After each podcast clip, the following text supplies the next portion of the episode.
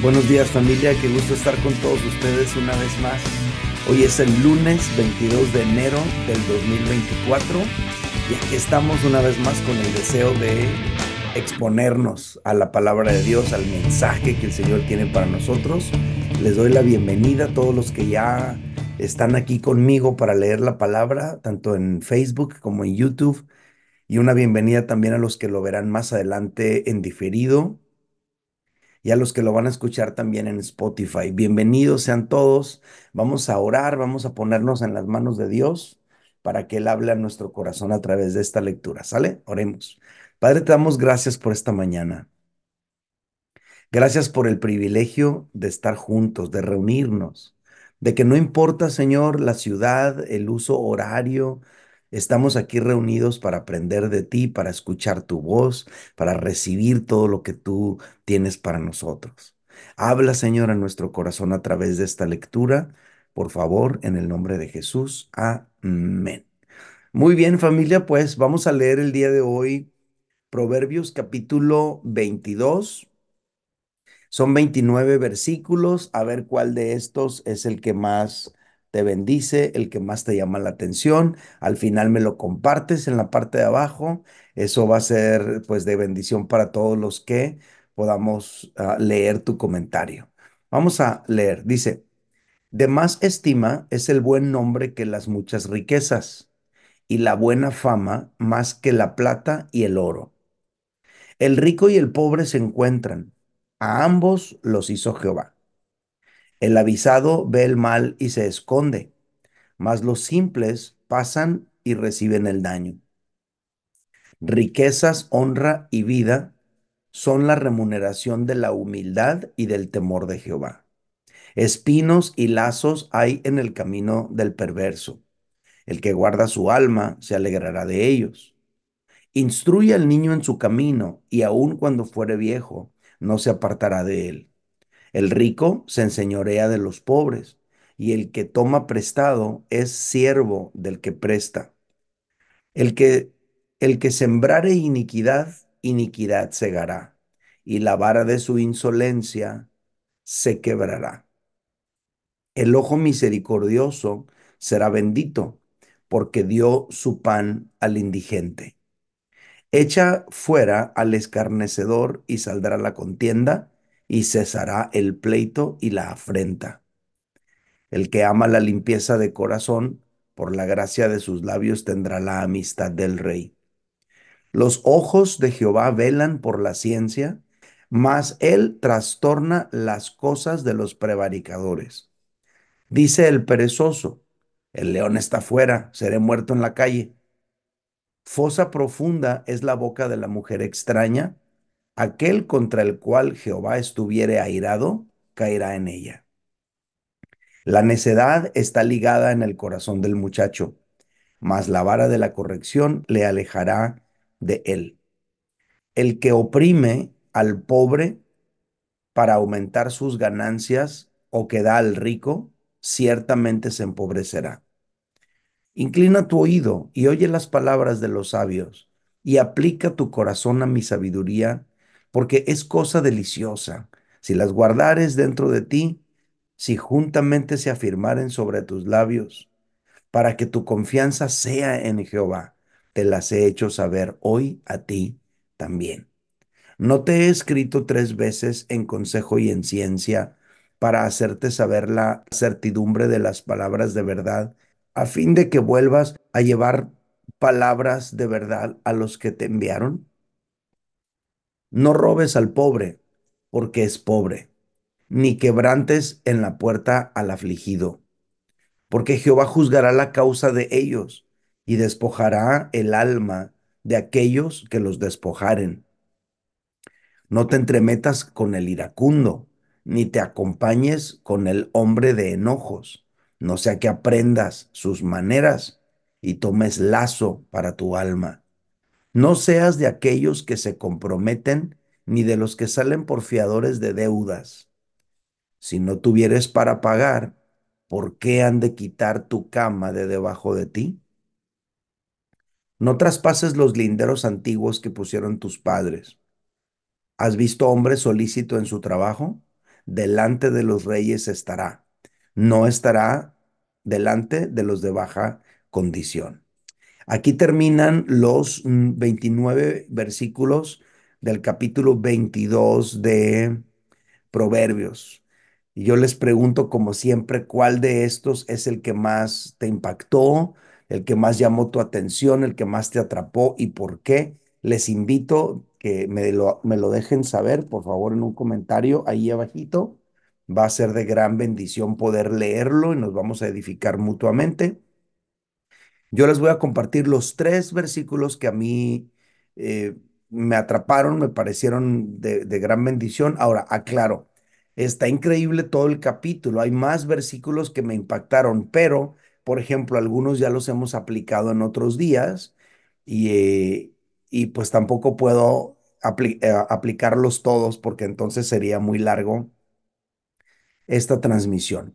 Bienvenidos a todos los que fueron llegando durante la lectura en ambas aplicaciones. Qué bueno que están aquí conmigo. Yo le puse como título a este a esta reflexión de este capítulo tres consejos a los padres. Tres consejos a los padres. Número uno, está en el versículo 6. Este es un clásico, este versículo es clásico, hay que aprendérnoslo de memoria, pero dice, instruye al niño en su camino y aun cuando fuere viejo, no se apartará de él. Instruye al niño en su camino y aun cuando fuere viejo, no se apartará de él. Yo por años pensaba que este versículo decía que instruyéramos al niño en el camino de Dios. Obviamente sí, hay que instruir a nuestros hijos en el camino de Dios, pero no es eso exactamente lo que dice este versículo. Yo le puse como título al versículo Instrucción desde pequeño. Así le puse. Este versículo, familia, es un llamado para los padres a no dejar que sea la casualidad o que sean las circunstancias de la vida las que determinen el futuro de nuestros hijos. Es un llamado para nosotros los papás.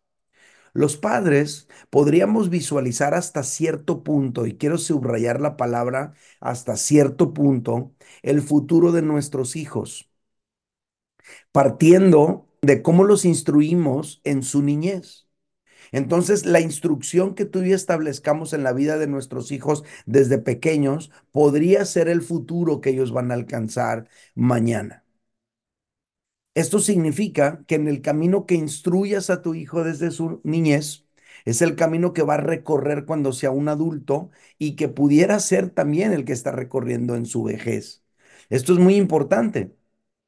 Ahora, yo veo esto así, bien puntual en la vida de mi hijo. Mi hijo Jafet tiene 20 años de edad, los acaba de cumplir el mes pasado.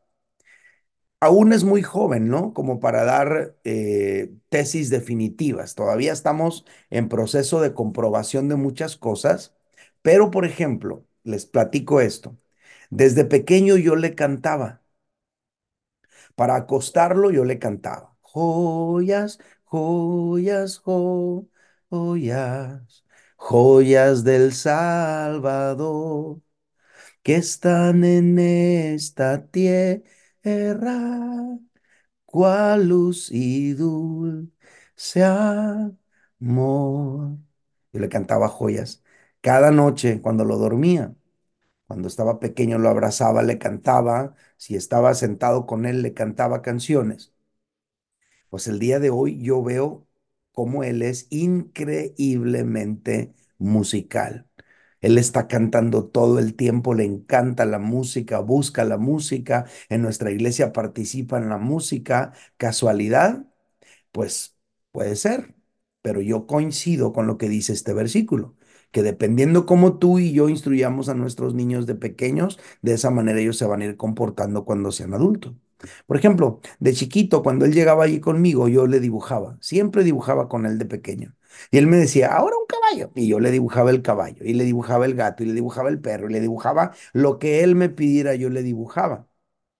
Hoy a sus 20 años, dibujar es una herramienta que él utiliza para canalizar su atención, para utilizar su tiempo libre, le ayuda muchísimo para manejar su estrés. Entonces yo puedo, yo puedo ver cómo el dibujar es parte de su vida, pero eso es algo que hacíamos juntos desde pequeños, de verdad. Todas las noches antes de acostarlo yo le leía la palabra de Dios a él y orábamos juntos. Ahora veo estos dos hábitos también ser parte de su vida. Entonces, familia, lo que dice este versículo es que como tú instruyas a tu hijo desde pequeño, es como tu hijo va a ser de adulto. Obviamente no significa que va a decidir como tú quieras, no significa que nunca se va a equivocar, no significa muchas cosas que luego nosotros damos por un hecho. No, no significa que lo que das por hecho va a suceder, pero significa que dependiendo cómo tú lo vas acostumbrando desde pequeño, de esa misma manera él se va a conducir en la medida que va creciendo. Ahora, no estoy diciendo que mi hijo sea perfecto, no, no, no, no estoy dando eso a entender, ni que él vaya a conservar estos buenos hábitos toda su vida. Ojalá que sí, yo lo desearía, pero lo que sí puedo ver y lo que sí puedo comprobar es que mucho de lo que yo hacía con él cuando tenía unos meses de edad y en sus primeros años es lo que él continúa haciendo ahora que tiene 20 años de edad. Entonces yo compruebo en estos 20 años, en esta ventana de 20 años, yo puedo comprobar que lo que dice aquí, en lo que tú instruyes a tu hijo cuando es pequeño, lo más seguro es que lo va a vivir cuando esté adulto. O sea, la gran moraleja de este versículo es que tú y yo no podemos dejar a nuestros hijos sueltos ahí nomás, como animalitos dándole el celular para que se entretenga. Debemos invertir tiempo en ellos, sobre todo cuando son pequeños, para que los instruyamos en aquellas cosas que nos gustaría que conserven cuando sean unos adultos. Ahora, esto no es más fácil, pero es mejor. Sí es más fácil darles el celular y, y ya quitártelos de encima ahorita. Claro que es más fácil. Es más fácil darles el iPad, ponerles el Netflix. Es lo más fácil. Te va a dar tiempo libre, vas a poder hacer lo que tú quieras. Pero, pero, la cosa es, ¿qué hábitos va a estar desarrollando tu hijo desde pequeño? ¿Cómo lo vas a instruir desde pequeño para que él pueda vivir más adelante cuando sea un adulto? Ese es el primer versículo que les quería compartir. Pero bueno, antes de ir al versículo número dos, hey, déjame un comentario. ¿Qué piensas de lo que te acabo de compartir? Escríbeme ahí en la parte de abajo. Yo quisiera poder leerte y quisiera darme una idea de lo que, de lo que te significó la explicación de este versículo y el versículo en sí mismo. ¿Sale? Bueno, voy al siguiente versículo y este es el versículo 15. El versículo 15 dice, la necedad está ligada en el corazón del muchacho. La necedad está ligada en el corazón del muchacho, mas la vara de la corrección la alejará de él. Yo le puse a este versículo corrección desde pequeño. Segundo consejo a los padres, corrección desde pequeño. Aquí dice básicamente que ser necio es una característica de la infancia que la infancia pues implica obviamente inmadurez, ¿no? Necedad, es parte de ser niño, es parte de ser un infante. Esta palabra infancia pues implica inmadurez, implica juventud. Un joven, una, un, un, un, infante, un niño, pues va a manifestar la necedad como parte de sus características. Así es la cosa, no nos deberíamos ni de sorprender, ni de asustar, ni de enojar. Así es la cosa, ¿no? O sea, es joven, puedes esperar que manifieste cierto grado de necedad. Tienes un hijo adolescente, va a manifestar cierto grado de necedad. Así de sencillo. Se está poniendo necio, compréndelo, es joven. No te alteres tanto, no te asustes demasiado, compréndelo. La necedad está ligada en el corazón del muchacho y de la muchacha también. Es niño, se va a poner necio en algún momento, es normal, no te asustes, no hagas pancho, tómalo con naturalidad. Se puso necio, compréndelo, es un niño, no hagas drama. Yo me acuerdo que estábamos una, en una ocasión en un evento de matrimonios en Culiacán. Eh, no fui invitado a compartir, fui invitado a asistir, pero mi hijo estaba pequeño. Y mi hijo estaba ahí como, pues era bebé, ¿verdad? Y estaba, empezó como a, a hacer ruiditos y empezó a llorar y yo me puse todo incómodo, tenso, así nervioso, pensando que todo el auditorio estaba enojado conmigo por los ruidos que estaba haciendo mi hijo. Y se me acerca un amigo que aprecio mucho, Miguel Insunza, y me dice, hey, tranquilo, todo mundo sabe que él es un bebé. ¡Pum! Eso me, a mí me, me ubicó, eso me, me, la verdad fue muy significativo porque yo de verdad literal estaba pensando que todo el mundo estaba bien amargado porque mi hijo estaba haciendo ahí ruido. Y él me dijo, todo el mundo sabe que es un bebé tranquilo. ¿No? Entonces tú y yo también tenemos que entender eso. Y a veces los papás como que como que estamos buscando que nuestro hijo sea el más aplicado del salón, el más bien portado de la clase, el niño más propio a la hora de hablar. Los niños son niños y nosotros no nos tenemos que escandalizar demasiado por una por un comportamiento pues inadecuado en algunos momentos. Hay que tomar las cosas con naturalidad porque son niños está manifestando un rasgo de madurez, es comprensible ese comportamiento. La necedad y la mocedad están ligados. Entiéndase mocedad como adolescente, juventud, infancia. La, la, necedad y la mocedad están ligados. Esta es una buena frase porque la escribas. La necedad y la mocedad están ligados. Pero la buena noticia es que esto no tendría que quedarse así para siempre en la persona. Se puede quitar. ¿Cómo? Con la vara de la corrección. Aquí dice, más la vara de la corrección la alejará de él. Cuando yo te digo que no te paniques y que no, que no te pongas muy dramático, pues lo que, lo que estoy diciendo es eso, simplemente que no te asustes tanto, que no te pongas tan grave, pero eso no significa que no lo corrijas, ¿verdad? Mas la vara de la corrección lo alejará de él. Ahora, ¿quién y cuándo deberían aplicar la vara de la corrección sobre el muchacho necio? ¿Quién? ¿Quién y cuándo deberían aplicar la vara de la corrección sobre el muchacho necio? La respuesta es los padres. Si los padres no lo hacen cuando el niño es pequeño, entonces la vida lo hará cuando sea un adulto. Y esto es muy importante. Si los padres no aplican la vara de la corrección cuando tu hijo es pequeño, entonces la vida se encargará de aplicarle la vara de la corrección cuando sea un adulto.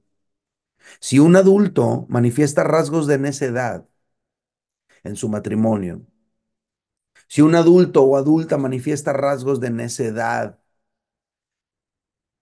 cuando ya es un, es un hombre que está en su trabajo, pues eso implica que quizá hubo ausencia de corrección en su niñez.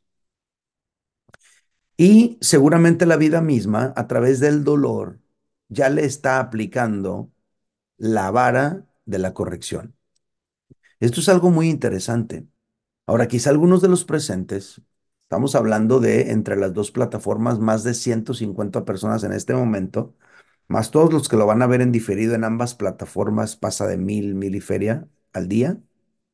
Quizá alguno de los presentes puede comprender en tu propia carne cómo la vida en algún momento se encargó de corregir en ti lo que tus padres te toleraron. A lo mejor aquí hay alguien entre nosotros que ya en tu edad adulta la vida se encargó de quitarte a través del dolor algunas situaciones que tus padres te dejaron ahí. Entonces el consejo para nosotros los padres es que tenemos que corregir desde pequeño. Corrige desde pequeño. Y último, tercer consejo y tercer versículo, versículo 28. Este está genial familia.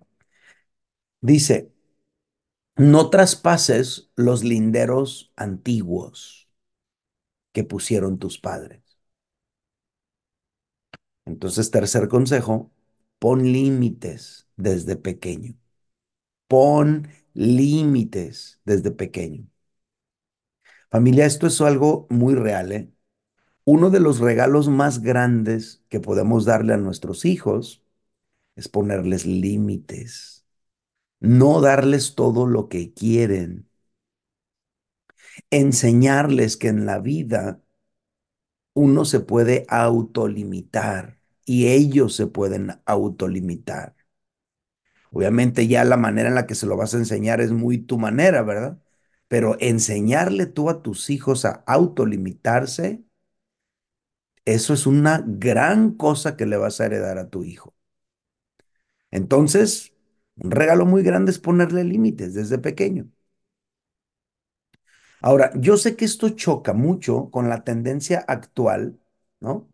Que enseña cosas como, por ejemplo, enseña a tus hijos a volar alto. Enseña a tus hijos que el cielo es el límite, que nada lo podrá detener. Así es como te dicen ahora, etcétera. Ahora, todas estas frases, la verdad es que suenan bien, están curadas, están emotivas, todo muy bien, pero la realidad de las cosas es de que, pues no siempre las situaciones son así. La realidad de las cosas es que una persona que no puede controlarse a sí misma, esa persona es un arma mortal. Una persona que no se puede detener, una persona que piensa que por qué se va a limitar, una persona que piensa que, que todo le pertenece, esa persona es un arma mortal. Si no sabe, por ejemplo, controlar su ira, si no sabe, por ejemplo, controlar sus apetitos, si no sabe ponerse frenos a sí mismo, su vida será un desastre total. Entonces, que tú le enseñes a tu hijo desde pequeño que no, que no, no puede tener todo, que puede tener algunas cosas sí y algunas otras cosas no. Que tú y yo le enseñemos a nuestros hijos que, ok, sí, sí, sí, sí tienes dinero, pero eso no significa que solo porque tienes el dinero lo tienes que comprar. Sí, sí, sí tienes ese dulce, pero no significa que porque lo tienes te lo tienes que terminar. Puedes dejar poquito para mañana. Enseñarle esas cosas le van a ayudar. Los límites determinan una frontera protegida donde una persona se puede mover con libertad. Dentro de ciertos límites te puedes mover con libertad. Entonces, límites en la vida de nuestros hijos es un regalo muy grande. Los límites no son para molestar a nuestros hijos, los límites son para proteger a nuestros hijos. Ahora, los límites que Dios te pone a ti, me pone a mí, no son para molestarnos, son para protegernos. Entonces el consejo que se le da a un joven en este versículo es, no traspases los límites que tus padres te pusieron. Ese es el consejo que está aquí. Ese es el consejo. Ahora, ¿cuáles límites si los padres nunca le pusieron límites? Entonces, el consejo que se le da a un padre, ponle límites a tus hijos o a tu hijo. Estos son los tres consejos, los repito. Instrucción desde pequeño. Número dos, corrección desde pequeño y pon límites desde pequeño. Conclusión. Familia, escucha esto. Escucha esta conclusión. Nuestros hijos no solo son un deleite que debemos disfrutar. Nuestros hijos también son una herencia que debemos administrar. Lo voy a repetir.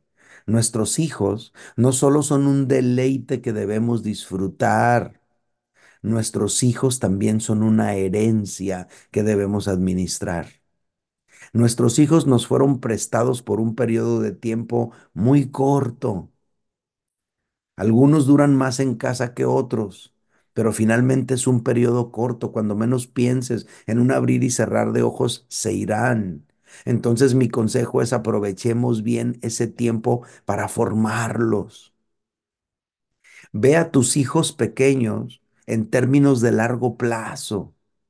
Observa a tus hijos pequeñitos, ¿no? Y míralos en términos de lo que van a hacer en su edad adulta y eso que tú esperas que manifiesten en su edad adulta, siémbralo desde su niñez. No te alarmes demasiado por algunas conductas, tanto no. Algunas situaciones son etapas en sus vidas. No te asustes tanto, confía en el Señor y haz tu trabajo. Estos tres consejos te van a ayudar. Instruyelos desde pequeños, corrígelos desde pequeños y ponle límites desde pequeños. Vamos a orar y terminamos. Señor, Gracias por tu palabra, de verdad. Gracias por tu palabra. cuánto nos nutre, cuánto nos bendice poder leer tu palabra y obtener de allí sabiduría para nuestra vida.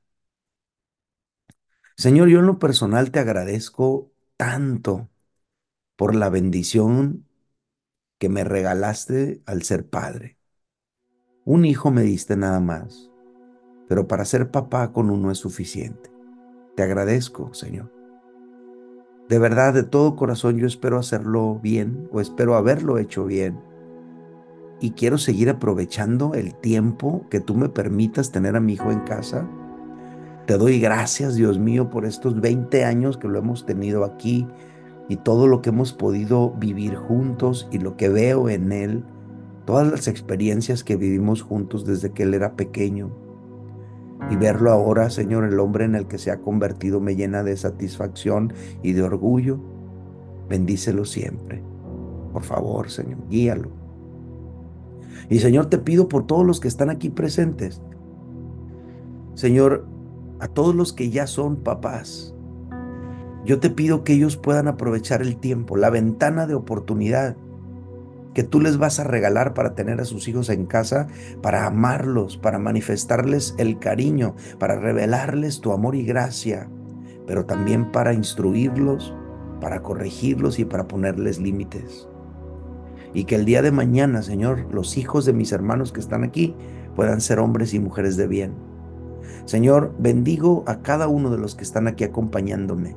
Que tu gracia y tu favor los acompañen donde quiera que vayan Estamos iniciando una semana nueva. Queremos que esta semana, Señor, eh, tu compañía sea real donde quiera que estemos. Bendigo a mis hermanos, Señor, en el nombre de Jesús. Gracias, Padre, que en todo les vaya bien. Es mi oración. Amén. Bueno, gracias a todos por escucharme esta mañana. Nos vemos mañana a 6 de la mañana en punto. Que Dios les bendiga. Que tengan una semana increíblemente bendecida. Bye bye.